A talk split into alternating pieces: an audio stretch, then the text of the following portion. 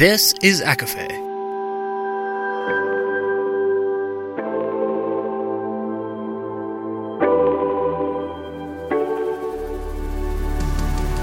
Laura Marie and Jessica Marie proudly present A Court of Fandoms and Exploration, a podcast.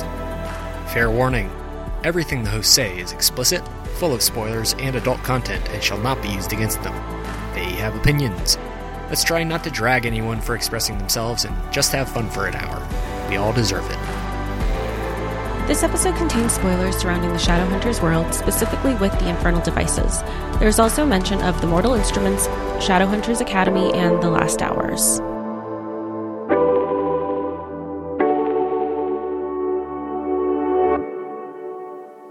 Everybody, and welcome to A Court of Fandoms and Exploration, your weekly deep dive into the YA literature and fandoms that we love. I'm Laura Marie. And I'm Jessica Marie. And today we are discussing Lady Midnight by Cassandra Clare. This is book one of the Dark Artifices series. And okay, I'm going to start this off. We have read, Jess, you and I, um, I'm going to say 10 plus Shadowhunters books altogether, 10 plus at this point. Um, were you very happy and excited to see reoccurring character Church Cat? Ah, uh, I what was one of the first things I texted you? I was like, I cannot wait till I have like I can have pets and I'm going to get a Persian cat and I'm gonna name him Church Cat and then I'm gonna have a puppy and I'm gonna name my puppy Syrinx and I'm just gonna just be with all my little animals and never leave my apartment. I was so happy. He was like doing his own thing still all these all this time later. Church Cat doing his own thing, but still doing the same thing, right? being kind of annoying, being kind of mean, not uh given any affection and uh, making you follow him. He's being, being a, cat. cat. He does it at his, he's doing everything at his will. He wants attention, but not when you want it, when he wants it, and just doing the cat thing. I'm i love it. it. I love it so much because through Church Cat, we get Jem, and through Jem, we get flashbacks, and through flashbacks, we get the Blackthorns. And of course, this book, this book series is about the Blackthorns. There's a lot of Blackthorns. Um, Jess, tell me all about the Blackthorns. Okay. Well, I mean, I think it's probably best we just start with all the characters. There's a ton of them, whether people get frustrated with that or not. But, and all of them are technically reoccurring characters, but like you said, with the focus of the Blackthorns. Um, we have Emma Carstairs, Julian Blackthorn. We have all of his siblings. You have Tiberius, Ty, who's also twins with Livvy, who is Livia. Um, Octavian, who is referred to in the series as Tavvy, Drusilla, who will be referred to as Dru. You have um, Mark and Helen, who are his siblings, but for the purposes of this book, they also have to um, emphasize that they're his half siblings because they're both half Fae, which plays a huge part into this um this this part this part of the chronicles this series of the dark artifices then you'll have kieran kingson who's an exiled Fey prince from the Unseelie court or is it the Seelie court Unseelie court. Unseelie because like they're kind of like worse than the mm-hmm. Seelie, I think. But he's part of the hunt, which is how he meets Mark Blackthorn, and they also love each other. Then you have the Blackthorn uncle, Arthur, who is running the LA Institute, Malcolm Fade, who's basically like the SoCal warlock. You have Cristina Mendoza Rosales, who is up kind of doing her kind of like her study abroad. Her study abroad, yeah, yeah, Her study abroad. She's in from Mexico, but she's doing her study abroad at the LA Institute. And you have Kit Herondale, which we'll totally dive into more. And Johnny Rook, who is also known as Jack, who is uh, Kit's dad. Um, but he's the lost Herondale. He's the lost Herondale that you said was going to be a payoff.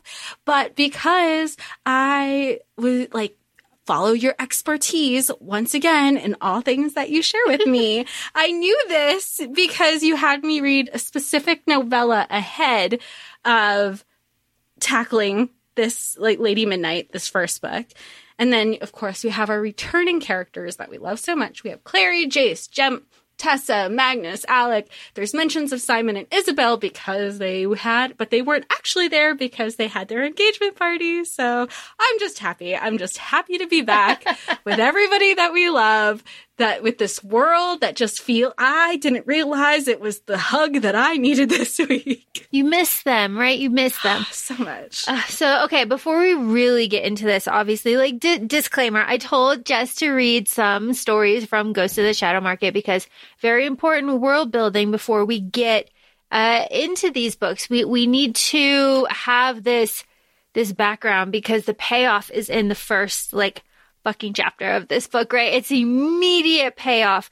Uh, we have Kit Herondale. So it is a disclaimer to everybody listening that we, Jess and I, are going in with the knowledge of who and what Kit Herondale is, right? We know a little bit more than what a casual reader of this book would know, right? We know Kit's heritage and why people are looking for him. We know this. Yeah, and I think it was good to know that because then I could focus on the other parts of the plot in the book, which is what which was one of the things that I told you. I said I didn't even focus on that because I knew that there was going to be a payoff. I knew what was happening. I knew who he was. So I just kind of got to vibe with it and focus on everything else. And who who is he? He is a Herondale, um, which also just like breaks my heart because here you have Tessa knowing who he is, but she saves him. She say his his mom died because the Fae were after her. His dad was died because the demons attacked them through the floorboards of their house. And Emma, because she kind of knew who he was, she's like, Look, here's my number, whether you want to talk to me or not. If there's ever an emergency, you've got it. He reached out to Emma. Emma showed up. Everybody showed up. And he, and by the time she showed up, it, like, Tessa and Jem were already there. So it, what what a scene! But like you know, it, it's like the other part of the scene um, because we had already known from the novella through Blood and Through Fire their optics and their POV. So now we're seeing it through Kit's POV and what he's going through, and Emma's a little bit more. Um, and it's and and it's a nice little and like end caps because you hear about Kit in the beginning and you see it come through fruition at the end. And he's like dabbled in between. But again, I, I would say like it was a great to just knowing who he was so I could just focus on everything else. And what is his heritage? Why are they after him? Because he's half Fae and a hair and half Shadow Hunter. Yeah, he is he's the heir. He is the heir to to to Fairy more or less. Like he's he's dangerous. They are they are they are after him. Uh, and this this is like su- such a great plot point, but like a casual reader would not know this. Uh, they would just know that Kit is Johnny Rook's like biggest secret, and we get that very in the very beginning because this book opens with a cold open into the shadow market. And when I tell you, like, okay, like I obviously I love shadow hunters, obviously. Um, the shadow market is itself a reoccurring character. And every time we're in a shadow market, I have that feeling of, I know the rules to the shadow market. I'm home. I know exactly what to expect. You, you know, it's, it's one of those things. Do you think if you came across this shadow market, you could just go in and you could hold your own? No, I think I'd be oh. robbed. I think it'd be robbed blind, uh, very easily, very easily. Uh, yeah, and very quickly too. Um, but I, I just love this cold open. I, I think even without the knowledge of who Johnny and Kit are and their situation and like why the things Johnny says to Kit, you know, you know, are funny, why not to go here, don't do this, you know, all of that stuff. Um, but it's it's just so it's like establishing, okay, this is where we're at. This is the LA shadow market. It's a little bit different. These are the rules. And then here are some shadow hunters coming in. You know, I just like that a lot because uh, I love Emma. I love Emma. She is one of my favorite um like female characters in Shadowhunters. I just I just love her. Um and I I remember feeling mixed about her in book six of the Mortal Instruments, but that's because that was in and of itself a cold open of the Blackthorns and Emma. Uh, so you you know you get used to them there, but here I just love her. Like she's 17, she's on a revenge mission. You know, she's had this like platonic pair relationship with Julian on her end um, since she was 12 like you know everything bad that could happen has happened to the blackthorns and to emma. And she's just she's funny she's strong she's capable. I love her.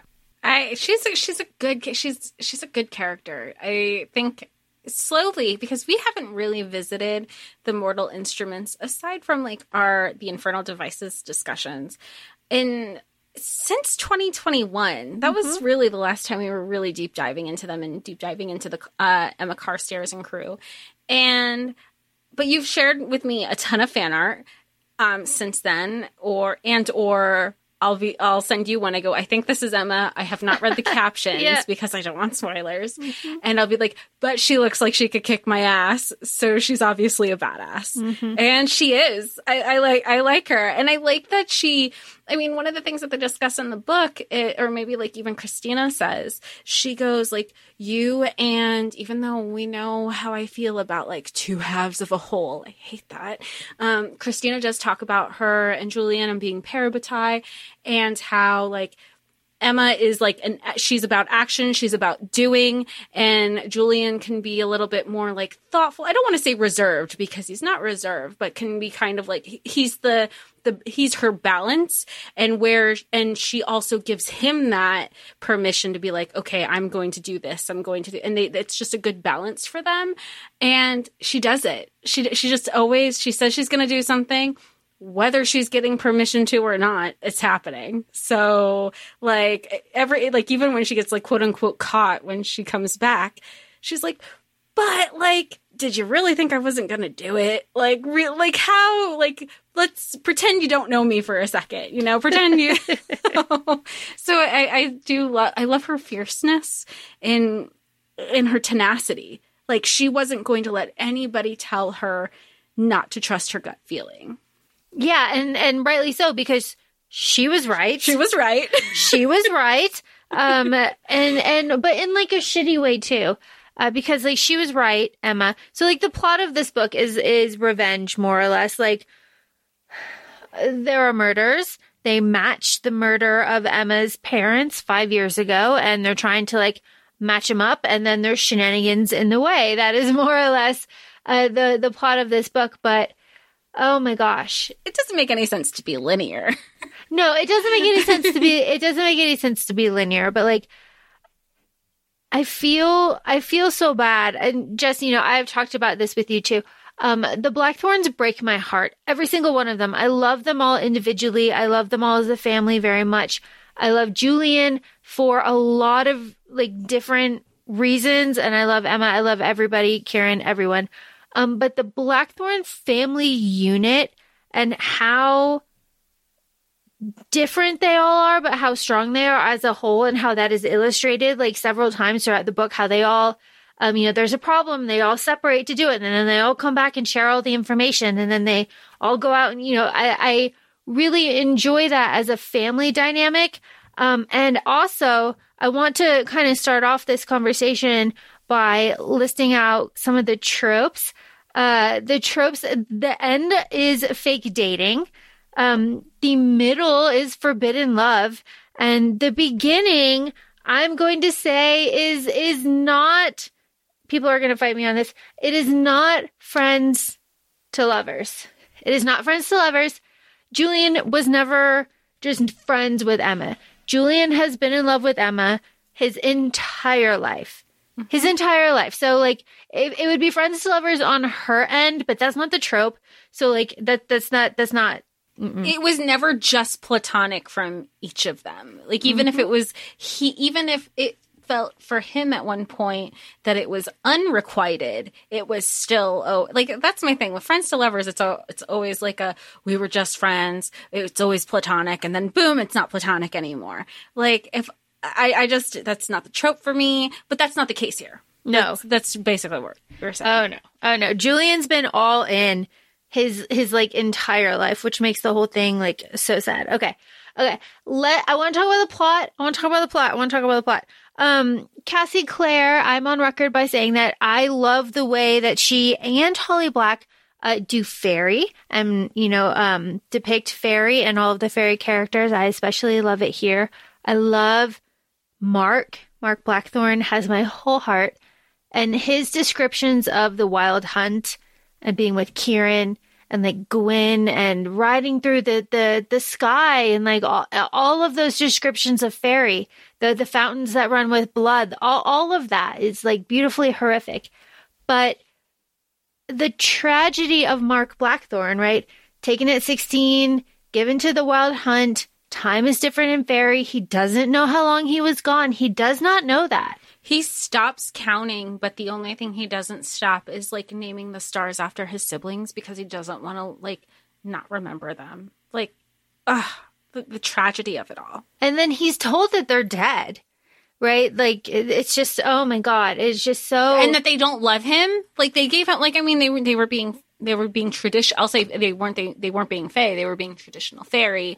Um, just kind of, I can't say that that they were lying, but to them, you are in this world now. They are dead to you. Kind of that would would be like Yeah. a fairy loophole kind of thing. this this like whole situation. So like that is all happening. Like Mark is riding with the Black Hunt that entire time. So from Uh, the end of the Dark War in like 2008 or something, this is five years later. It is specifically they say it like five years later. So like Emma is 17, Julian is like 17, 18. Like they're all five years older, Clary and Jace, all of them. So Mark has been up there at least five years like on Earth. So who knows in fairy how long that has been for him. So that is all happening in the background. And on like in LA, our like situation is that the bodies are turning up. They're matching Emma's parents and we have to like figure out what is going on. And there's a, a murder mystery that happens. And I really enjoy that. And then bam, comes Mark Blackthorn in the fairy delegation. I love this fairy delegation. The the the different horses. I I love and I'm bringing this up the shenanigans and the plots because in a traditional like um like detective procedural show, right? Like the bad guy is always like the first person that you encounter.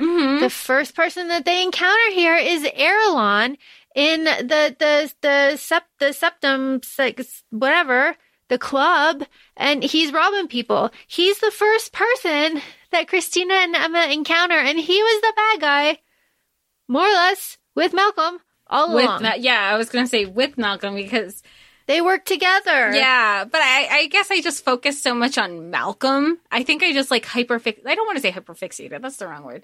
But I think I focused so much on Malcolm because it wasn't just the women. Like I, it impacted the Blackthorns. It impacted Emma. Like he killed Emma's family. He's been in on it since the Mortal Instruments, obviously, because we're going back now. Because then he's like, if I throw the bodies in the water, they're gonna think it's Sebastian when he's taking over. Yep. Like, like, holy fuck! Yep. Uh, Like it's, it's the pre- heartbreaking. and I mean, ta- like, and we were t- discussing about this a little bit before we started recording.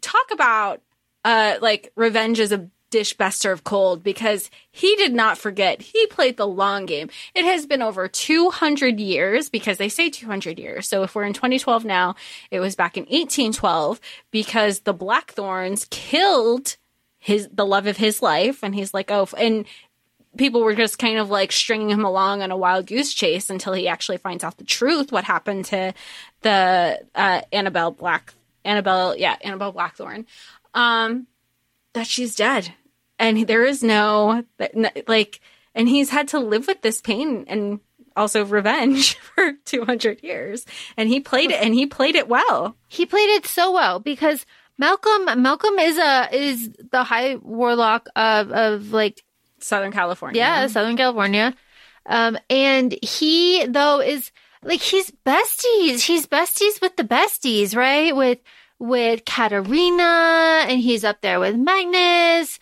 and he's with Tessa and he's a little bit with Ragnor in the day. Like these are his people. These are his friends. These are good people. And we know like we know these people. I mean magnus even comes to visit earlier in the book and i i sent in my little whole like scrollodex of notes to you where he goes, don't you have your own like humans to focus on in, in New York? Like these are mine. So you, I, I completely over my head.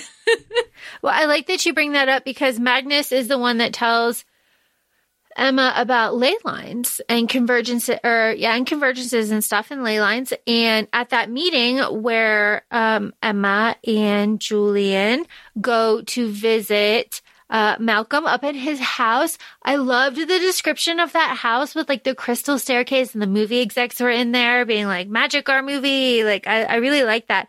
Um, so we get Magnus there, you know, we, we get a little, as you said, at misdirection, uh, being, cause Malcolm, uh, because we know now that Malcolm is the villain, um, he does not help this investigation at all. He provides no, almost no information. And he says, uh, right here, he goes, don't trust me. I will let you down.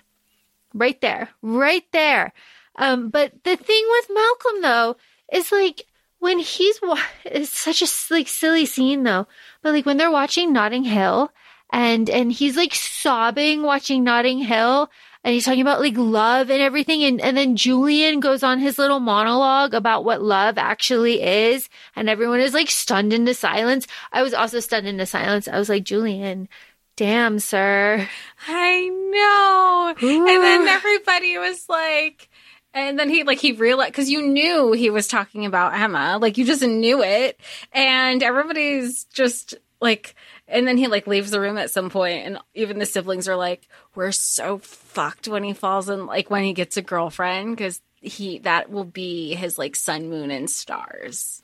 Yes. and like you know and then of course ty is like wait are we really never gonna see him again? Like because he t- you know he takes things like literally like at face value when you, you you say certain things oh my gosh i love ty oh my gosh yes we we absolutely absolutely love ty how do you feel about mark and emma like Mark and Emma have a connection, right? And it's it's like a physical connection kind of, but I I see it as like a shared kind of energy, mm-hmm. right? They're both wild in a way. And he says it too. He goes, I see you. I saw you in the beach when it was like lightning or thunder or something. And you wanted, I could see you just wanting to be in, like, just be part of that energy. And it, like in, in my head, I, rem- it, I, I thought of the scene of, of the craft when they're all on the beach and it's just like storming and like not in like just in a fun way, you know, yeah. when, when, when a storm is incoming kind of thing, you know, like our like Florida afternoons and you're just like hanging on the beach.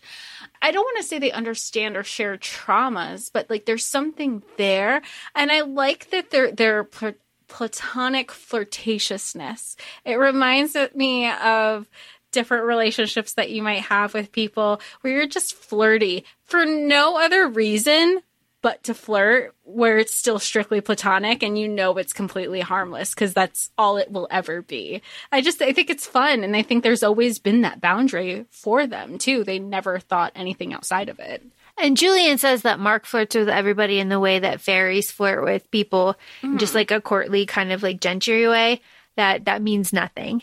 Uh, so I, I love it, but I bring it up because we have another like flying motorcycle moment with Emma and Mark. And I, I really like it because obviously we have my problem with Shadowhunters is like I have my vision of what it was in the books, what I want it to be. And then like the two times that I've seen it on screen and then like what those images are, like the show and the movie and like kind of overlay those on like the stuff that I already have and then like compress it in it, it's just there's just you're trying lot. to make your own because wait we just watched the mortal instruments a couple weeks ago they don't have a flying scene they go on a motorcycle but they don't mm-hmm. like fly on the motorcycle no they okay. do in the tv show oh okay oh.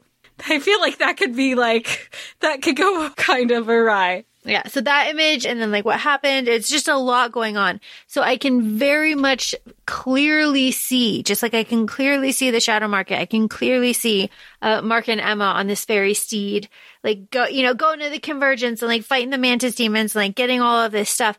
I'm bringing this up because we're getting to our first like major kind of like, uh oh, something is not right situation. And that is when we're like Diego creeping, um, fucking shoots Perfect Julian. Diego. Perfect Diego. I, I like Perfect Diego. I, I, like how they tease Perfect Diego, and uh, that that is really wonderful. And I like how Perfect Diego's like, I wish you wouldn't call me that. it's just so funny. Like I love it.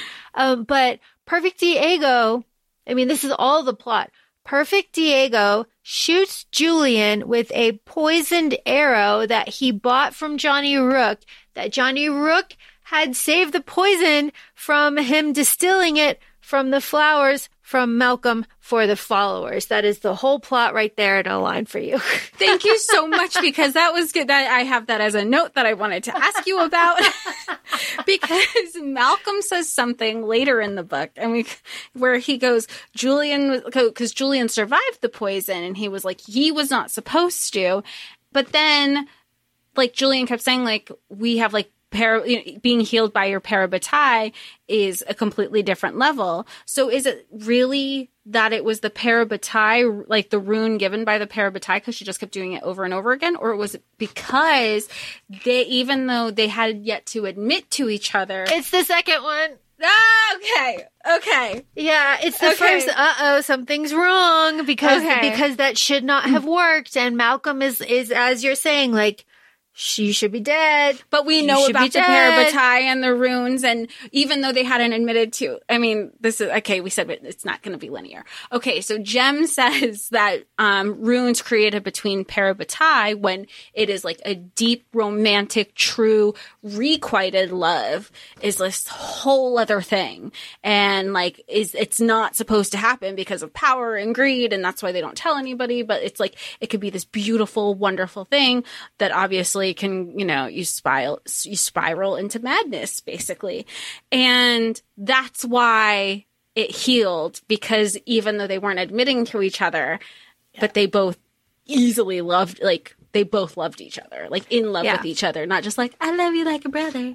And in this sequence, like, Julian is like bleeding out in the back of the, in the car um, Emma's like in his lap and she's like doing things straddling she, him. Yeah, she like straddling like... him. She's they're they're like both like really aware of the situation. um, and the like the iratzes aren't working and Emma's like, I need to call the Silent Brothers. Like we can't do this. And Julian's like, I trust you. Like you will fix this. And and everything that she yeah yeah he just keeps saying you're my parabatai. And yeah, she's like it's not working. And like she even like says like she even nine one one's Livvy at one point. Yeah and she was like, I need you to come here. Ah. Yeah. And so when she does, when Julian says, like, I believe that you will fix me, um, her, like, Emma's inner monologue is like all of the happy, like, wonderful moments she's ever felt for Julian. She's like thinking of all of that and is like pushing it with all of her might, like, into his skin. And then the rune that is there is like a weird color and it like burns weird. So that's like the first, like, oh no, that's the first one of those. Um, but then, um, kind of immediately after that scene, we get our first, we get our first scene with Mark and Kieran and, and, and the, the first like clear indication that they are in love. They are like deeply in love, but it is a, it is a fairy, it is a fairy love. Um, a fairy as in like this, this situation of fairy. And I just, I love them so much because you, you, you can just tell like where it came from and like how it happened and we get all those wonderful flashbacks and I do feel like the flashbacks kind of are the star of this book because it gives us a really beautiful context for everything that's happening. We haven't even talked about Arthur. Um, but but we get Mark and Kieran and like all of their relationship. And then a little bit after this, um, we have this quote that Cristina says to Emma, and it's just something that I think about a lot. And it is when um, Emma realizes that like her runes shouldn't have been able to heal Julian. Like something is wrong. She has felt different about Julian ever since he got back from England. He's been weird over, about her. Like it's weird. Everything is weird. Um, and they're in the car and Cristina goes like, Emma, you look like someone who has realized something. And it is just like, she has. Well, and Emma isn't den- like even if she has, she's been in denial about it. And I knew, and I like even at the beginning, Julian was it with Malcolm? Yeah, it was either with Malcolm or Magnus. I can't remember right now. Um, where he's like, "Did you tell her yet?" Like when he came back from uh, Malcolm. Ma- yeah. So he's in. He's like, no, I'm not going to. And I was like, oh, he's asking about like if she le- if he's told her she le- he loves her. And then um and then I mean, he's always loved her. I mean, we he, we hear that later on and when he's confessing and all this stuff. But Emma clearly has her aha moment like, oh, my best friend just came back from summer camp and damn boy's looking He's good. hot. I mean, he is. He is. I was already like, Ooh. I texted you. I go, Julian sounds so hot, and then boom was the fan art. I was like, I was right. I was right. I He's just like fucking gorgeous. he's beautiful, and she's like.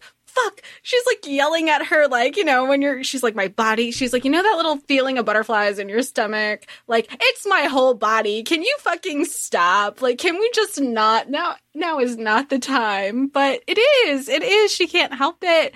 And she just finally gives into it eventually. And even then, she's like, "Okay, but we're not going to say anything. We're not going. to I mean, it's it's it's forbidden. It's, it's slow burn, but not that slow because we get some stuff in between. we do get some stuff in between, but like in between all of that, we have the the lottery and the like the the lottery situation. And the uh, Cassie Clare writes a fantastic party dance scene with tension because this dance scene with Emma and Julian, and he's just like, he's like staring at her, right? And he's like, I would paint your hair, but it's like all of these different colors, and like, and he, he's like, like, he's almost there. He's almost breaking.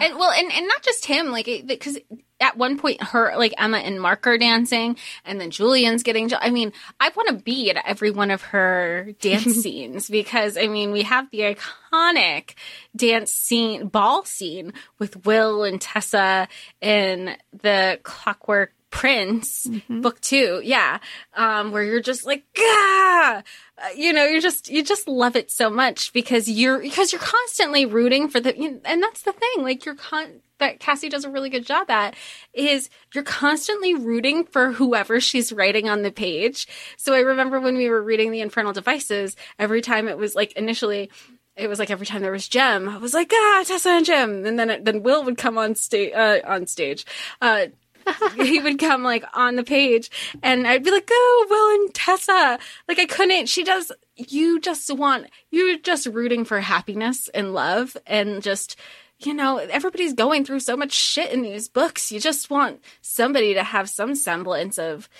some positivity. There isn't though. There is just there is No. there is no, No. positivity because um after so so after the lottery, right? So we have everything that's going on with the lottery. There's a secret society cult uh that is operating kind of out of the shadow market and you get an invitation that's you know dead body uh, they found the wallet they found the ticket they go these are you know everybody's there they're all dressed up the lotto uh you they gets a name gets picked and then that person has two days to murder someone that that's what it is. That's what it is. That's then then it's uh magic and everybody gets like stronger or whatever but in reality they all die and get their hands cut off. Okay moving on though.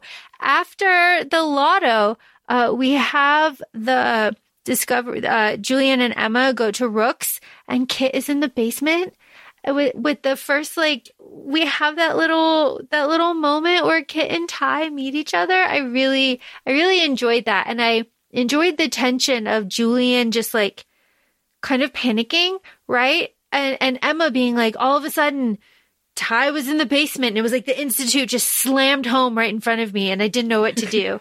I really enjoyed that. Uh, and I, I liked all of that interaction. All of this moving to though, this iconic kitchen fight.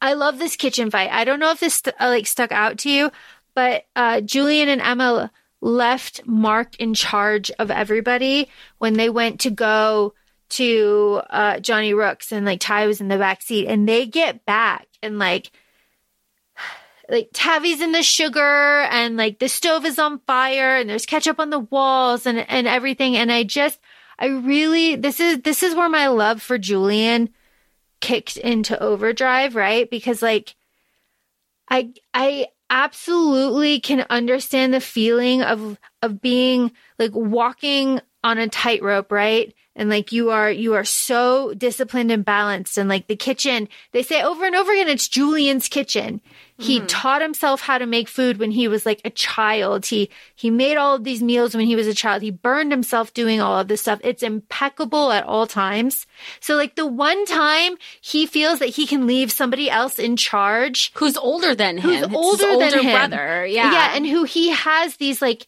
these deep rooted like expectations of like my older brother can take care of me. Like like he can take a little bit of this this deep burden off of me and he cannot. That's what it is. Like he's he's just like he's exhausted. He has Yeah. been raising a family since he was 12 and he has been running the institute at the same time while kind of I guess trying to get his own education in a way even though mm-hmm. like shadow hunters basically are homeschooled at this point. Because his uncle Arthur who's supposed to be running the institute has gone mad. You know, they say it in the book because of like the fairy fairy just breaking his mind. They kind of infiltrated, and I can't remember the details at the second. Um, but he's had to kind of cover for his uncle too. So his uncle's kind of been upstairs, hyperfixating on history. They talk about that over and over again about like Greek and classical mythology.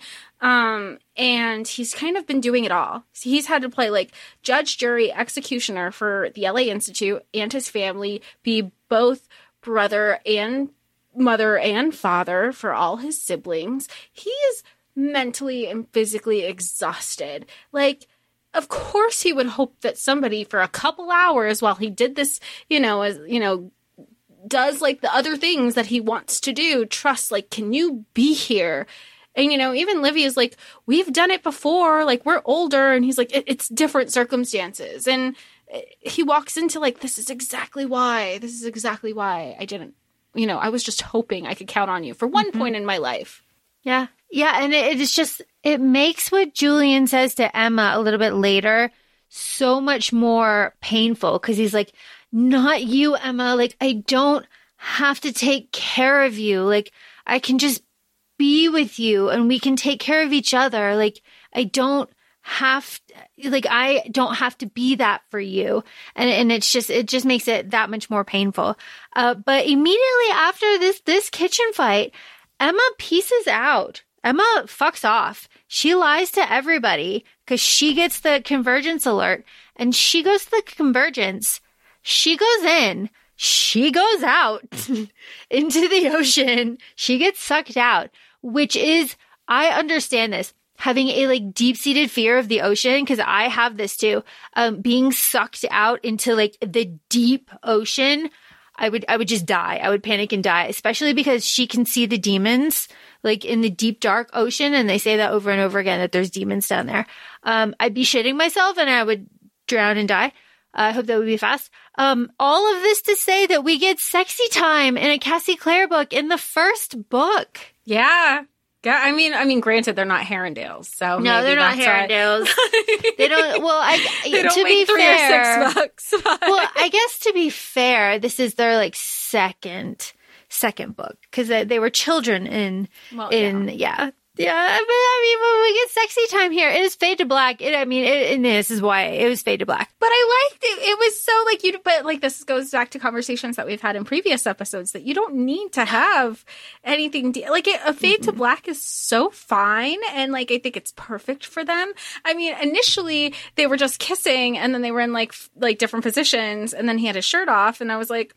Okay, maybe they're just having like a hot and heavy makeout session until she talked about the birth control the next day. And I was like, oh, they definitely. But then all she said was, was that your first kiss? And I was like, that that's all you're talking about? I'm pretty sure. I, yeah yeah oh my gosh and the insecurity that Emma feels right after that too is also just like so fucking real because they have the conversation of like I They don't love you like that. Like we can't love each other like this. We can, f- but he's basically saying like any 17 year old boy, we can fuck, but I can't like you like that. Because if I like you like that, that's what the law is about. The law doesn't like, you know, we can still fuck. That is exactly what he's saying there. And she's looking at him like, what? I'm pretty sure that means you shouldn't be having sex here. She's like, that is not what this is about. My dude, my bro, like, no. It's too funny. It's too funny. But he's he's like, yeah, no. no. But we can, but we can totally. Oh my god. Uh, but it was just, it was just like, oh my god, Julian, like, of course you're gonna be such a dude about this. But I do also very much like, um, it was verbal consent, right? He demanded verbal consent. I mean, he demanded. He asked verbal consent, and then afterwards, there was the talk about safe sex. It was, um, I was wrong. I didn't think about this. Um, I was out of my mind. I screwed up. And Emma was like, yeah, but like Clary is a bad bitch. and like we I love that our Clary is like one of the first things she does. My first role as Shadow Hunter with my I can make runes for whatever I want. She was like they were talking about practical things. They were like breathing underwater or they were like running and I was like I can't imagine. Like I used to be a runner and now running like out of breath in like 2.5 seconds. So I was like, "Ooh, that's a good one too for a, uh, for a Shadow Hunter." Then she talks about like when Clary came up with the birth control rune. I was like, "Bestie, that's our girl." free healthcare for everybody. like, yo, all about it. No, no, Clary doesn't fuck around. She's a modern woman. But I will add to that that not only like yeah she has the birth control rune, but then Emma uh, like adds on to that and she goes and I know we both because it's not like a like a S. STD rune, like anti STD rune. It is just a birth control rune. So she adds on to that and she's like, and we both don't have anything. Like we've been tested. But like obviously she knows it's also his first time. So she's like, I know you don't have anything. Yeah. And well, that's part of Emma's insecurity as well, because uh, she's also, uh, you know, like, uh, who else would he, who else is around for him? Like, like nobody. He has no opportunity uh, to do anything with anyone. Well, and that, like even the siblings talk about that too. Like he, when does he have time to date? Oh, because um, they were talking about like pairing him With with, Cristina. Cristina. and they were like, he's been raising us and running this institute for like the last billion years. Like, wouldn't they be a good match? And then you know, and then Emma's like claws out. No, No, no. Ah, gosh. From the convergence, though, we get we get um we get we get some like flashbacks. We get some memories. We get we get a bunch of stuff here. We get Arthur giving a little bit of help for those that are older. Very important. And then we get fucking Mark running his mouth to Cristina. Mark cannot keep his mouth closed in front of a beautiful woman. He goes, Oh, you want the deepest, darkest secrets of fairy? Let me casually tell them to you in a nonchalant conversation. Hey, you know, the queen, if you steal her crown, she loses all of fairy. If you steal Gwyn's cloak, he can't be head of the wild hunt anymore. Uh, you know, just I casual things I love a dumb boy. dumb, so dumb, dumb. um, but then, but then Cristina, Queen Cristina, um, comes up with the translation, uh, the translation for, for, you know, this whole plot going on with the writing on the bodies and the writing at the convergence and all this stuff. First the flame and then the flood. In the end, it is Blackthorn blood. Uh, that is a fairy rhyme that they used to taunt, um, Mark with in the Wild Hunt because they like tortured him, and he knew that. And then uh, Cristina put it together with the translation because she was because Cristina's so great. She's like, when English isn't your first language, snap, snap, snap.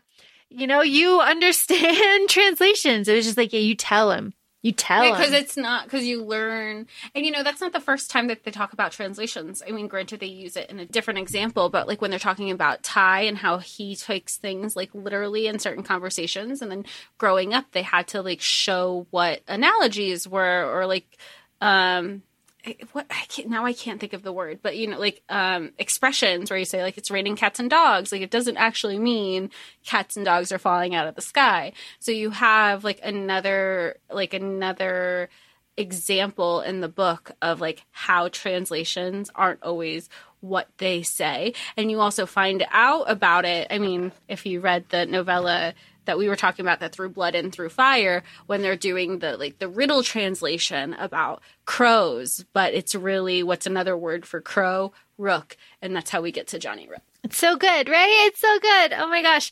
Uh, I'm to skip, I'm skipping over like so much stuff. Uh, but I, I really uh, like Diego and like all, all of this stuff, the followers, uh, that come to the Institute after, after they save Sterling, all of, all of this like plot stuff. I feel like there's like I feel like that's going to also maybe have a payoff. I, I don't know because like we find out this whole backstory on Chris, not this whole backstory, but understand like she keeps saying like you know what, and I really like Cristina and Emma's friendship. Like they'll both say like, do you want to talk about it? No, cool. They know like, and we've talked about this before about like they're there when you're ready to talk. Um, and then, you know, same thing happened with Emma. Emma's like, I don't want to talk about it. And then like 2.5 seconds later, she goes, I slept with Julian. And she's like, Yeah. I thought, I thought, I thought we weren't talking about it, but I guess we're talking about it. But then later you have Cristina. She was like, look, here's some backstory. And she tells her about Diego and Jaime, um, that they were conspiring against her. And then I do appreciate Cristina where she goes, I overheard this and you know what? You were you this is why I didn't answer any of your calls or your texts because once you're dead to me why would I answer a dead person's text? I was like bitch she is my friend. I love this. This is queen shit energy. So I love that. And then Diego was like yeah but did you hear me respond? And she goes but I no but I didn't hear you stick up for me either. Yeah, but and I heard was nothing. "Yeah, I heard I loved that. I loved that he's like oh well I was going to it's like fuck you I mean yeah granted they kissed whatever that's gonna come out later but I like there's more to the story there. I have to assume. So I just Cristina's a bad bitch. I love her. I I, I do. She was she was she's I like her a lot. I really liked her. Cristina's a bad bitch. Uh, that scene that you're talking about, Cristina says specifically, intentions are nothing. He was like, well, I intended to tell you. She's like, intentions are nothing. Fuck you. Like, you know, you are, you are done. You are done. Uh, but but they do say that he's like gorgeous and charming and I'm like sure he and, is. and like very attentive to her. So like I understand a kiss in like the moment. Um, after the followers take Sterling, kill Sterling, take his hands, come to the institute, all that stuff. Malcolm saves the day. After all of that, I want to talk about Julian finally telling Mark and Emma about everything that he's been doing for the fast, past five years and um, everything that has happened with Arthur. Because we get here, the I think it's a great scene because Julian's like, "Don't interrupt me. If you interrupt me here, I will not be able to finish. Like I've got to get all of this out right now." And and I really respect that and appreciated that. And he really does. He he lets it out and he says like this he had to make an adjustment in his heart um because Arthur like would not take care of him. It was like another disappointment. Like he he realized that like Arthur would not take care of him. He went up there, he saw that Arthur was like cutting himself to like let out the the voices in his blood. Like he realized right then um that but then later he says here he's like I don't hate Uncle Arthur. Like this is not his fault. And if you go back and you read um, Shadowhunter Academy, uh, Arthur and Andrew, their story is in Shadowhunter Academy, so we understand exactly what happened to him, uh, which is horrible. Is that the one where um Simon like or no si- Simon comes across Mark Black? No, he comes across Arthur Blackthorn, right? He comes across Helen. Oh, Helen, because because then you because they're doing flashbacks Yeah. of okay. Part of that conversation, that's when Julian even says it was that moment that he realized that he was going to have to love his siblings twice as Yeah. much, and because he didn't want them to ever feel anything that he was going through with these expectations. I mean, I mean, it's a valid. I mean, it's childhood trauma. It's Yeah. valid, uh, you know, expectations of you know your you, of uh, of parental figures in your life and certain you know expectations that we inherently have as children and he's not receiving them at 12 years old he like I said, he he became the head of the household and the institute. Like, of course, he's like, if I don't get this out now, I need to like word vomit everything for the last five years. And not just that either. Julian says that in the beginning he he hated Uncle Arthur. He hated that he had this responsibility. He hated that he had to do this. He hated that he couldn't tell anybody. He hated his life pretty much. Like he was just going to live for his family and Emma. But we get that here in this scene, Julian says, like, I don't hate Uncle Arthur anymore. This is not his fault. He didn't do this. I hate the clave hate the clave for everything that they're doing. I hate the the the you know the law. Of course, we have the scene of Julian going to read the law books in the library, and the page like opens to the parabatai law, and it's like worn, and he he reads it over and over again. Like you can't fall in love with your parabatai. Like oh my god. But nothing is telling him why, which was like we like, and now we have the why, and she couldn't tell him because of everything that Jem and Tessa told him. Like, you think you're gonna, like, that's gonna work? No, it makes it stronger. This is how you have to do it. And they know from firsthand because that's how Will did it. Oh my God, that's how Will did it. Oh my God, Will Hartnett. Okay, okay, okay. Moving on. Moving on. We've got everybody, we've got everybody at the Institute. Everybody's there. Tavvy has his moment to shine here. I love this. Tavvy is just, Tavvy is always in the corner. He's always listening. Tavvy is not okay. Tavvy is seven. He's very small. He's too skinny. His skin can't take runes. He is, he has nightmares every night. He's very, very much still a child. He's like much younger than what he actually is. He is traumatized.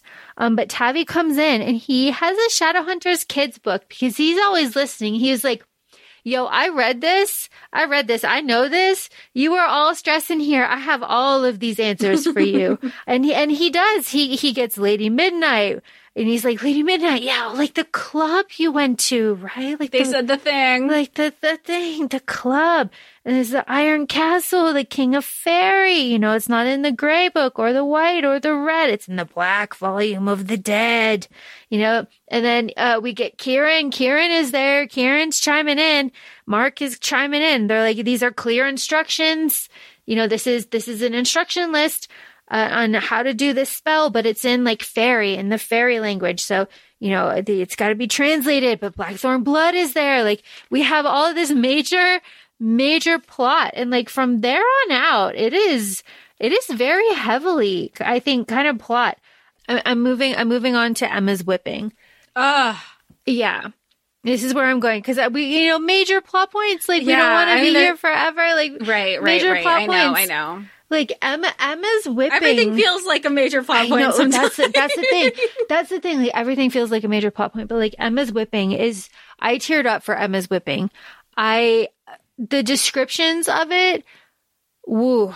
I I was upset for everybody because here you have because we also know from earlier in the book, Mark says I don't want my I don't want any more scarring from them. I will not I will not take any more runes. I don't want any more scarring. Like he's traumatized from his time in fairy. So here he is about to get more scars that he already was like I cannot do this again. Well, and it's not just like I cannot do this again. It's it's like Mark can't Mark wouldn't survive that mentally. Julian and Emma are tied. So like one's gonna feel it, the other's gonna feel it, right? Like Gwyn respects that magic. Arelon's in on it. Arelon is is in the plot with Malcolm. Arelon is like organizing this. And Kieran just is jealous and just wants Mark to come home and like be with him. So like and he's purely Fey. Like all three of them are purely Fey. So like I understand his his like reasoning there. Like I, I get it. But like so, so Julian steps in for Emma, or Julian steps in for Mark, and I was already just like, oh God, oh no, oh no, because then the kids are going to see Julie. Like the kids cannot see Julian like that. And then Emma, and I was like, oh no, oh no, oh no. And, but then she knocks out Julian and then she takes it and she gets like up to seven before she blacks out and she's supposed to get, I think like 20. Yeah. Um, 20 lashes with a silver silver whip. And Arelon says that, you know, shadow hunters are too naive to know uh, how to trust. Um, oh my god, it's just it's just so Yeah, she passed like because she does the spell on Julian, and they're like, "Oh, you think that you can just have him pa- like let him pass out, and then he can Mm-hmm. take the whips? That's not how this is going to go." And it worked out. However, she she just didn't want him to be in pain, Yeah. so she wound up taking all the lashings. Well, and that goes uh, back to how Emma uh, uh, sees herself and values herself within the family unit too, because she does say earlier in the book that she's the one that uh, you know is having to prove herself. She's not a blackthorn. She is kind of on the outside, so she has to like prove for her place. And then uh, after she's whipped and like she wakes up and stuff, she says like, "No, every it's me though." everyone expects for me to be hurt and to fall down and like you're like I'm the I'm one. cry. I, can't, right? It's like it's so it's. I keep talking. She's like, so Julian, you, you, you know, you're the one that has to keep us together, but I'm the one that gets hurt, and everyone expects that I get hurt. So like, that's why it had to be me. It could never be Mark. It never could be Mark. It was like, oh my god. But then Kieran and Mark have their fight and like basically break up here. Uh, they have like a like a full on full on fight. It was oh my gosh, so crazy. But I need to I need to talk about Emma waking up, Julian having a complete breakdown and taking her to his locked studio. Cuz we get the line. We get Julian's famous line. My last secret, Emma, if my heart was a canvas, every square inch of it would be painted over with you.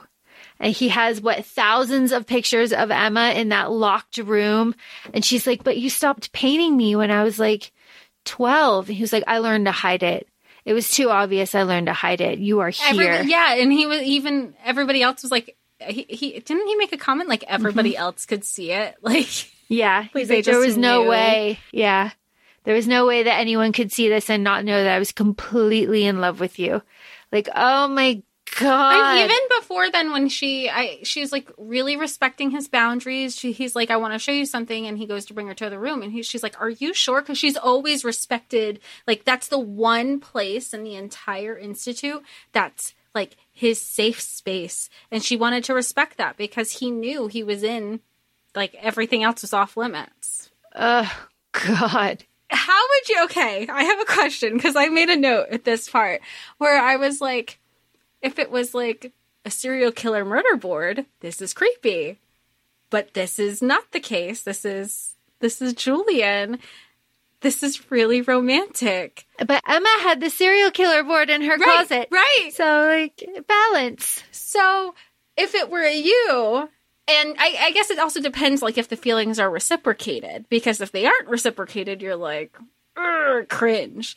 But if you're like just walked into a room and you're like, oh, we're we're just friends, but you know, how would you feel if you just like walked in and like you're you found out that Sam in his closet in his like office has this whole thing of like I think I'd be flattered. I don't. I don't even care if it was a serial killer situation. It was like made of gum. Flattered. I'd be flattered. if it was like a Hey Arnold situation in the closet, Yeah, I would still. I would still be flattered. Like whatever you took the time, I'm honored. uh, that's great. But in this situation, especially because there have been comments over and over and over again about like, Julian, why don't you draw Emma? Why don't you draw Emma? You used to draw Emma. Why, you know, and it's just, it's brushed off. And he's just like, oh, but when he's doing the tarot cards, uh, they're like, aren't you going to do Emma? And he's like, no, no. Um, because his whole, like, and of course, you know, it's like an analogy, right? Like his locked, because Julian does, com- he compartmentalizes where, you know, He has to. He has to. Um, so like the deepest part of him, like, like his soul is his studio, but like the secret part of his soul is Emma locked inside of his studio, right? Like, I like him so much. He's wonderful. He's he's he's wonderful. He's also scary, but he's wonderful. Um, but then we get the whole forbidden love, and and you know, Julian says like, I used to fantasize like that the we were married and that these were our kids, and and you kind of think like that's kind of the only way that he could deal with it. Honestly, you're twelve. Like I get it, right? Like how else are are you going to deal with that? And like he's like, I used to think like. Yeah, and then later on he really breaks down, but like here they almost get caught. you know, getting a little hot and heavy.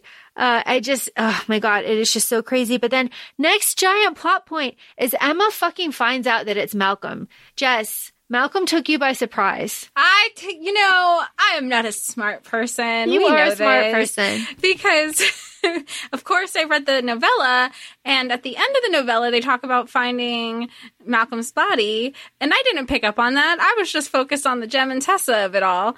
And I and then when I came to this book, I saw Malcolm's name again and I was like, why do I know that name?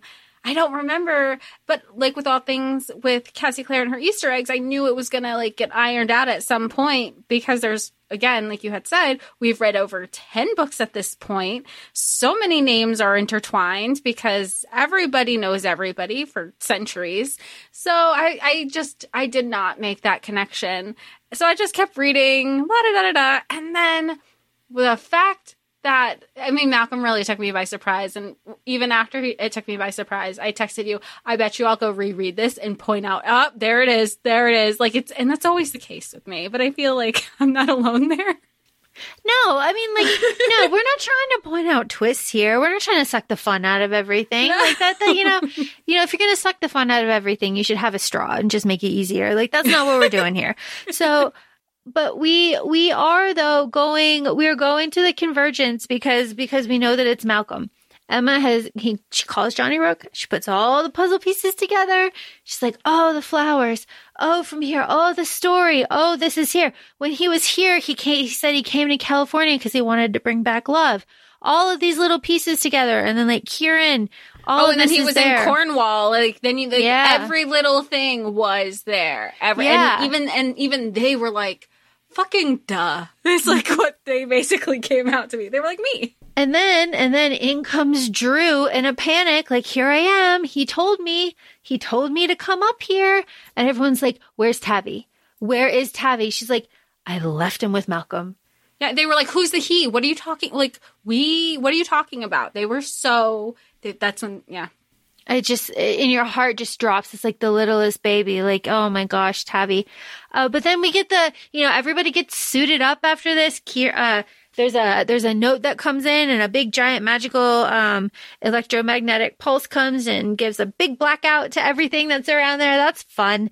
So we have a nice blackout and Kieran pokes his head in there. We get Kieran. So Kieran's all up in there and then they head off to the convergence, but Mark asks for a rune which which is very special. Very special. Mark asked Julian to put a rune on him because this whole time he's refused runes. He's like screamed at Astili, and we learned that um, the Unseelie court members burned runes into him to mock him.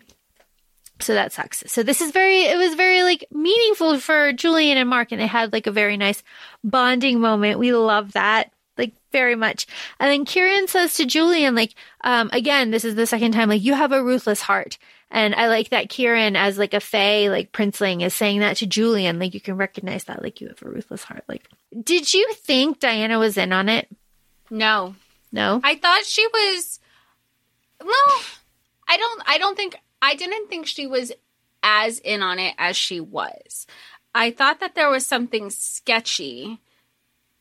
That she was always kind of evading questions and dismissing people, like that has no concern of you, or um, just just very flighty. She acted like it was just it, it that didn't align with somebody who is supposed to be this strong um, matriarch of an institute that didn't carry that that's not the perception that I get for, when it comes to like matriarchs of a Shadowhunter Academy from a Shadowhunter Institute because look who, who we've had in the past. Right, right. It's good. It's all, it's all very good. It's all very good. It's all very good. Uh, this, this whole sequence at the convergence, uh, did, here's the thing I like about Cassie Clare. Even when you don't think it happens, it happens, right? Like, we, lots of things happen here. Malcolm does his villain thing and explains everything. He explains the, whole plot. Yeah, we get Malcolm's like whole villain monologue. Like, You know, and then cause, cause, cause God bless Emma, right? She's like, what the fuck about Edgar Allan Poe though? Fill this in. She's like, oh, well, Poe learned the truth before I did. You know, everybody lied to me. She's like, what the fuck? It's just, it's all really good. Yeah, and she was like, "None of us were involved. like, we aren't the people." to do but with it's us. the whole sins of the father Yeah. concept. Yeah, yeah. Just oh my gosh. And then um, Emma's like, just keep on talking. Like, uh, you know, I, I ran in this corridor with the hands of glory, thirteen dead hands of of murderers, like on a fucking chandelier. I kept thinking like that thing must be heavy as fuck. Yeah, and the reason that you have the hands is because it's based on like which hand did the killing. Mm-hmm. So like there was Sterling who they when they killed him, they were like, I didn't get a no, chance to find out both. which hand it was, so we took both. Yep, gotta get them both. Gotta get them both. Oh my gosh, I I do like this whole this whole kind of situation where um Emma Emma's like you know, she's like she's got the she's got the hands the hands are in the water and she's like kind of fighting Malcolm and she stabs him with Cortana but it hits the the black volume of the dead and it was a very like haha kind of moment. He was like this is like the hand of god like save me but then like emma runs him the fuck through um and and he gets sucked out to sea but like again and and this is like the the epilogue um even though it doesn't happen it does happen because annabel fucking wakes up at the end of this yeah. so like the thing happened no matter what Yeah, so she still wakes up, but they haven't like they haven't bled Blackthorn, like they haven't killed Blackthorn. So where so how is she waking up if it didn't if the whole prophecy didn't get fulfilled? This is next book situations. Oh. This is next next book situations. This is explained. This is explained. Um, so this, this is the day, right? Everybody fights well. Everybody's good. Everybody's coming out of the convergence. Like that is done. It sinks back into the hill, right? Like we're all good there. Um, we get back to the institute. I was almost going to say we get back home because I love the LA Institute. I think it's beautiful. I would love to like, if, if it were real, I'd like to visit, right? It just seems gorgeous. Well, I want to know, and maybe we can like do research after this. Um, you know how that you could we could basically just type in New York shadow hunters and you could do give yourself like a mini tour of like you know, go to Brooklyn, go to here, go there. Um, I want to know if there's and then you can go to the New York Institute. They have like which church it actually is. Um, I is is there something for that for LA? I'd have to assume so, but like I know that when they talked about like when they were like, "Oh, we're at like the corner of Hollywood and Vine," I was like, "Okay, you're on Hollywood." Like I knew when they were at like the El Capitan, like I I knew exactly where they when they were like, "Oh, we're going up to the Hollywood Hills." I I knew everything. That was really fun. Um, but I like there those are also just general areas, not specific landmarks, except Hollywood and Vine. I know that the the convergence has been confirmed as like a location. There's like a place where the convergence is, like the like a hill kind of situation. Um, I'm not sure about the institute, but like you can picture, right? Yeah. Like, oh my gosh, so special. Um, okay. Uh, when we get back to the institute, we have four people that are waiting for us there. Um, we have Magnus, we have Clary, we have Jace, and we have surprise Robert Lightwood. Um, hello, Robert. Uh, and then we get a little info dumping of Isabelle is marrying Simon, and we love that. and they just came from their engagement party. They're like, Yep. we just dipped out. It was easier just to have like the four of us Yep. as opposed to like everybody. Everybody, everybody. I just, I, I really like this situation. Robert has grown on me as a character. Uh, I, I find that through um, some of Alec's stories, but I really do kind of feel for Robert and and his situation, and I I feel for Julian because um Julian's monologue here, like the the one in his head though, is like, uh, you know, I know how to work Robert. Like I, I know how to work Robert. He doesn't know me, but but like in letters and stuff, we are colleagues. I know exactly how he's going to approach this situation. because he's the one who's been doing Yeah. it all. Because he, yeah, he worked with his uncle to be like, Yeah. just let me in and I'll, I'll do it. You could just sign off on it. I will run this institute, Mm-hmm. right? crazy. Oh my gosh. Okay. I think for this situation, uh, this whole thing, it is just easier to do the vampire stuff. Uh, Julian is a mastermind. Julian set all of this up. He figured that when they came back from the convergence that shit would go down. So he prepped everybody. He saved the dregs of all of Arthur's medicine that he got from Malcolm and saved it all and poured it into a wine glass and put the wine glass in the sanctuary and called Anselm to come get Arthur and get drunk in the sanctuary. And then he stashed the pizza boxes in the front door. Like he set all of that up so that he had like some story going on that he could point to. And that, that is just so fucking crazy to me. I think it's just so like it's smart. It it's is. thinking ahead. You're thinking like I need this like backup plan so that way if I say it and they're like, "Oh yeah, really?" Yeah. And you point to it. Yeah. I, oh my God. It, it was just, I love that Julian finally just like lays it all out. And every, and this is when Emma was like, I'm a little bit scared of you here. And that's when Magnus is just like I nicely think it's done. so hot. I don't even. I'm not even scared. like you were, like you. We were talking before, and I was like, "It's so." He's so good, and I was like, and I like he's a good character, and you He's were like, not good. Don't. And you said, don't confuse him being a good character with him being good, and. He, like I just I really like his character. It works for me. I don't know what this is about me, but like let me join you. Like I would be like, what other things you have planned? I want in. Yeah, yeah. From this, I would be like, Julian, you need to tell me everything, everything from now on. Um, one of the criticisms of this book is that Julian confesses everything that's happening here and he doesn't get any help. Uh, right? Like Robert's the fucking inquisitor. Like do something about Arthur, do something to help him, but they don't. But they do let Mark stay there and they do like gloss over because there is that little loophole. well, Mark calls him out on his bullshit because you said like even Robert doesn't know how to act Yep. because he realizes that he's gonna be like, and he catches him like, oh well, blah blah blah blah blah with Helen and this and that, and Julian's been asking, and so then he goes, you know, then he applied it to himself, but you know, and he goes, oh, so you agree with me? And Robert's like, uh, uh, uh, uh, well, I guess. Uh, Yep. Oh my gosh. The end of that situation though is that nothing changes. Everything is like fine. Everything will continue as is and Mark can stay there. So like, you know, Mark is, Mark will be there. And Mark has already made that decision though before they went to the convergence. He said like out loud, like, I will not leave you. My place is with my family. I will not leave you. So, you know, Mark Blackthorn, my whole heart. Uh, then we get though Julian's breakdown, and I do like Julian's breakdown. Uh, he's he's with Emma. He's like, let's fucking run away.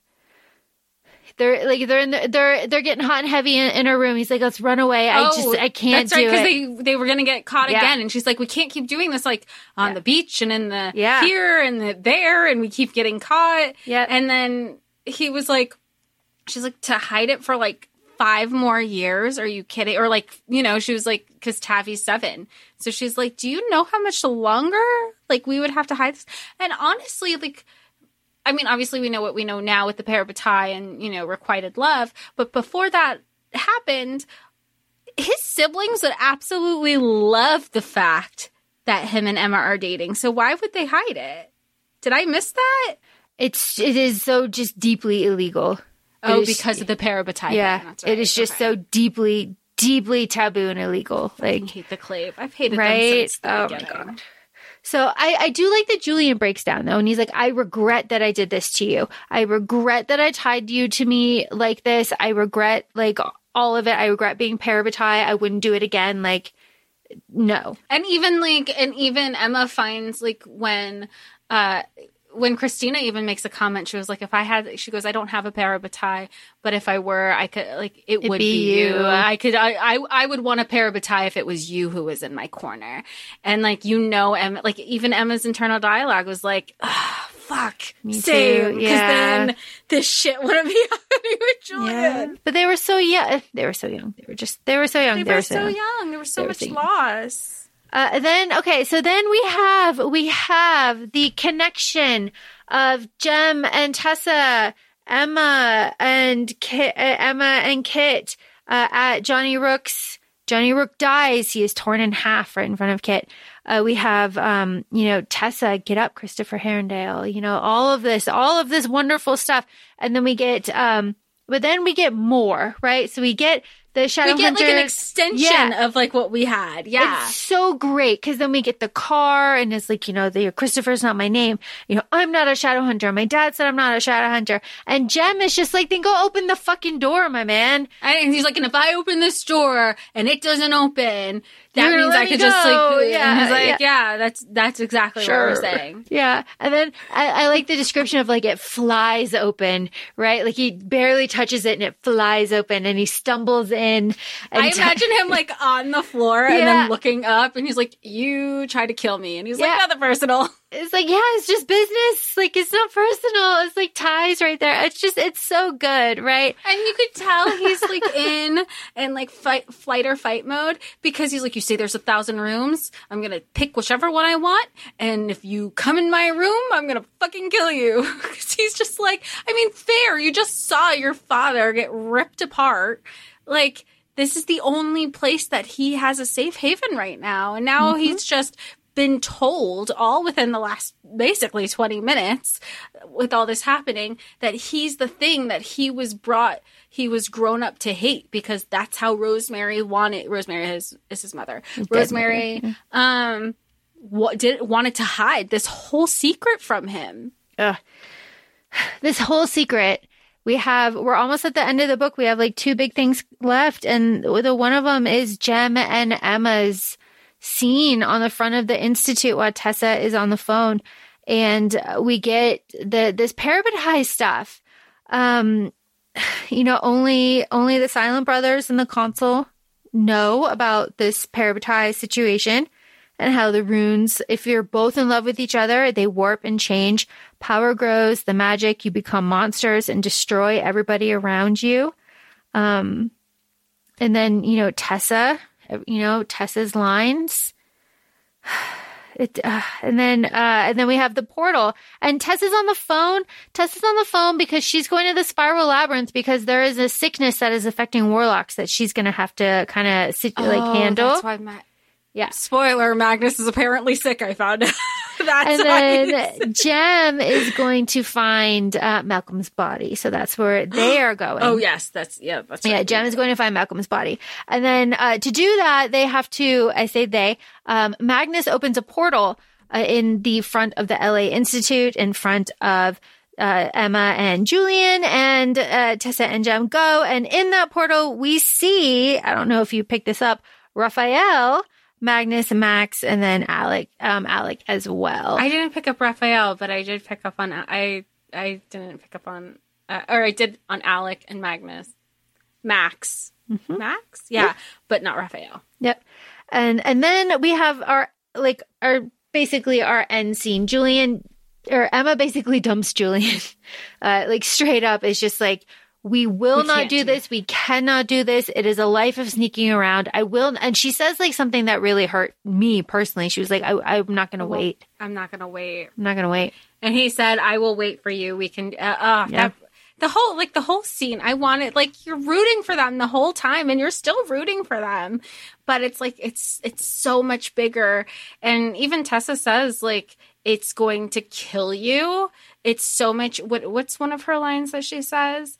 She's like telling or it's easier it's easier to kill someone's love for you than kill your love for them so she's like you can make them hate you and they probably will and they'll be hurt um but you're gonna go crazy like not saying it's easy but it's going to fuck you up forever And then we have Julian.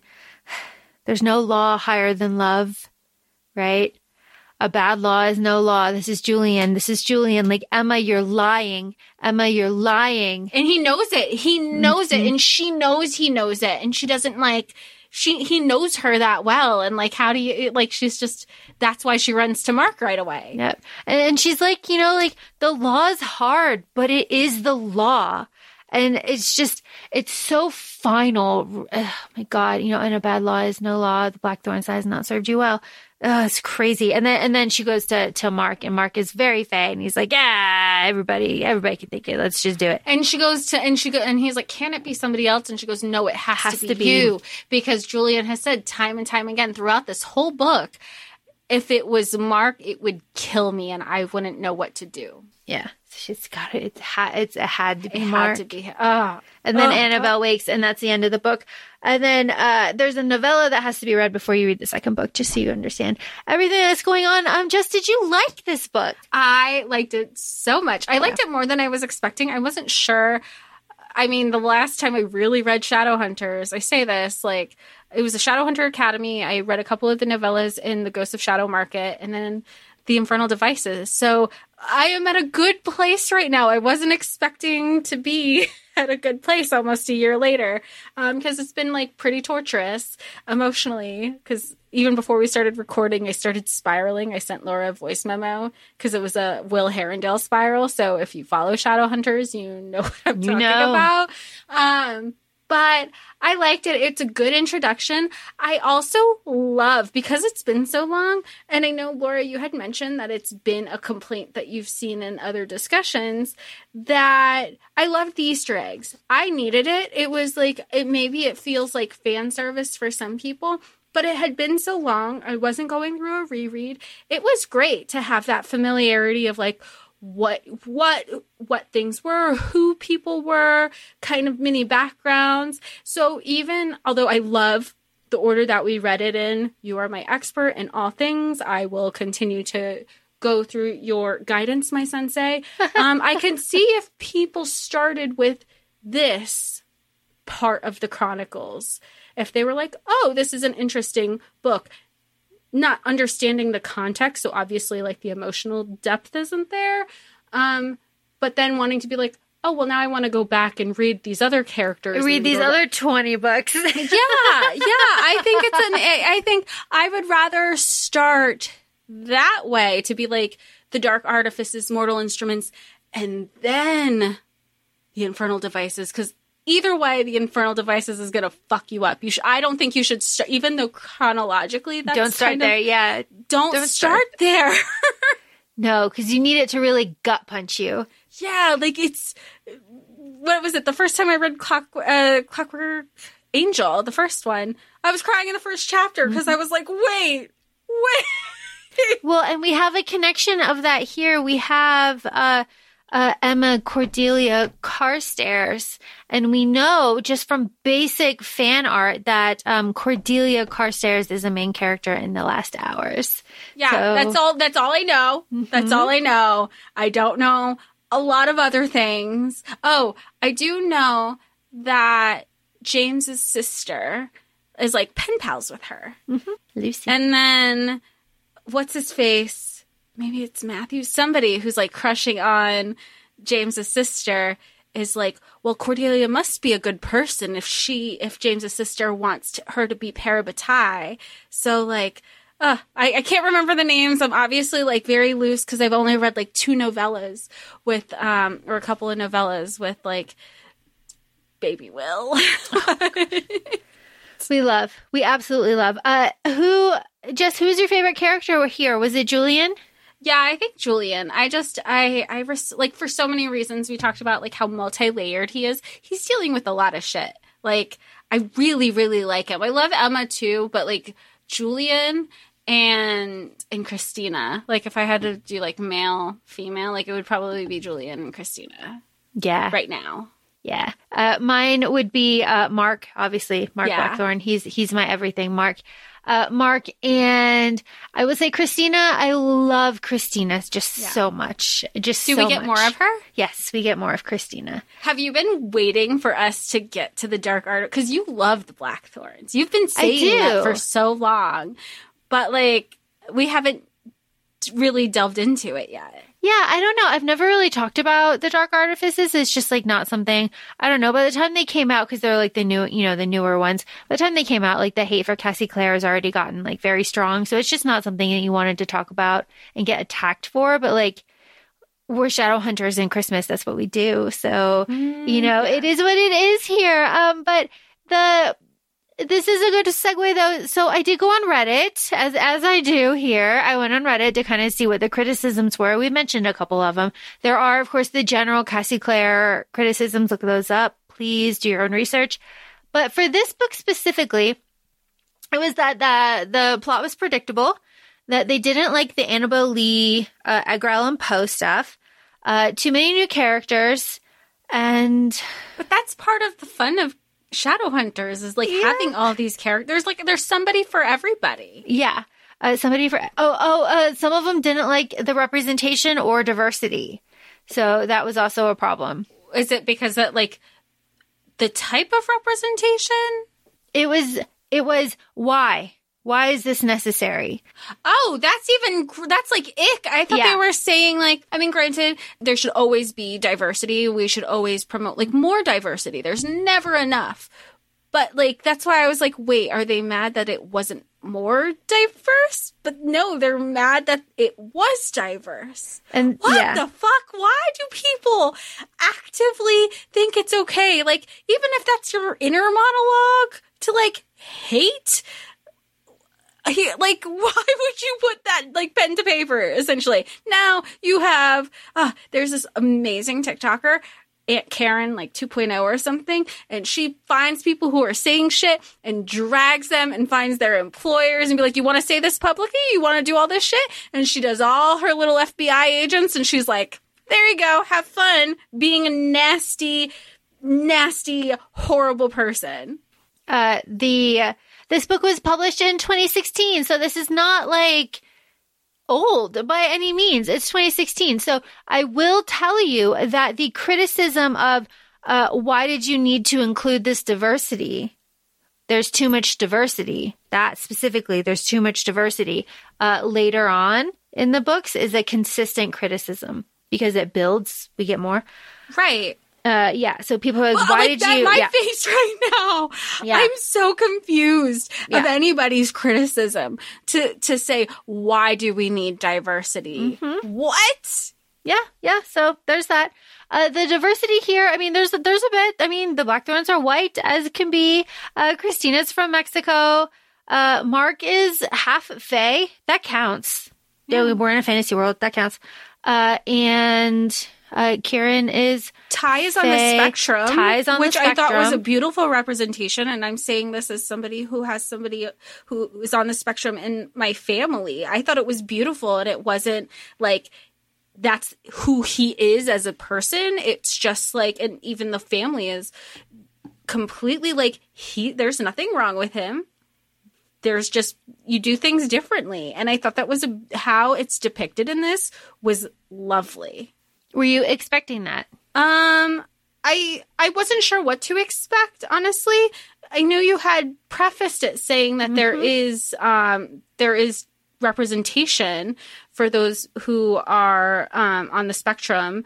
But I wasn't sure how it was going to be depicted, and it was integrated. Just, I, I really, I respected it. You know, I, I, I'm only speaking for myself. That's obviously my opinion. I don't know how other people might have might take that, but it, it was, I liked it for myself.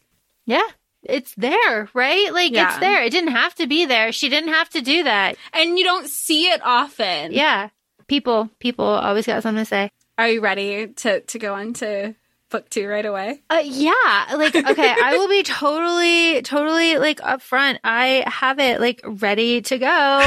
I have the. I'm waiting to use pull up my Audible credit. I was gonna go for the library, and then I was like, you know what? I'm not gonna do the library. I know I'm gonna wind up buying this anyway, so I might as well just do it now. Uh, the second one, I believe, is Lord of Shadows. And It it's is- narrated by James Marsters. Yes, it is, and uh, he also does the the third one. So when I think Oh. of, so when I think of Cristina's voice, I think of uh, Lady Midnight because we have Marina and how she uh, does Cristina's voice. Marina did. I was impressed She's with good. Mm-hmm. Marina. I wasn't expecting it. I was like, ugh, another actor who thinks they're a narrator. But it was good. She's good. She was good. Uh, th- the way that James uh, does Kieran and Mark is how I hear them in in my in my head. So I'm very excited. Uh, these are hefty books. I'm looking at the audiobook, 23 hours, uh, 30 minutes at speed. So you know we'll see. Uh, totally into it. I prefer, and I'm on record for this, to just blow through Shadowhunters. So it's all in all in my head. It's all fresh. It's all there. Um, so that's where I'm at. I love this book would I recommend this book? Yes, I would with with like a giant list of like asterisks and like arrows and like maybe you should start here first. Um, kind of things. Uh, if you like Shadowhunters, you'll like this book. If you hate Shadowhunters, you'll hate this book. I really don't know what else to to say. But I feel like that's that's consistent with anything surrounding Shadowhunters. If if you like it, if you if you want more of it, you're good. That's that's kind of why we keep exploring the Chronicles. If not, you just stop, and that's fine too. That is that is totally fine, totally fine. I, however, will read all. I will read all of them. It's fine. And reread. How many times have you read this book? five. I've read this five. I read this twice this week, back to back. Um, back to back. I read it twice this week, and then I read it three times prior. But I've never actually sat down and like taken notes on it, so that was very helpful um, for me. Yeah, it's very much a vibey book though too. I feel like you could just put it on and go for your, you know, hot person walk and do do your thing. Yeah, yeah, really, really enjoyable. Uh, they get more complex and like heftier from here, so I am all in. Very excited. So thanks for joining us this week. And for this episode, feel free to follow us on Instagram. We're at ACOFAE Podcast. And we're also both on TikTok, ACOFAE Laura and ACOFAE Jessica. Thanks again, and we'll talk to y'all soon. Bye. Bye.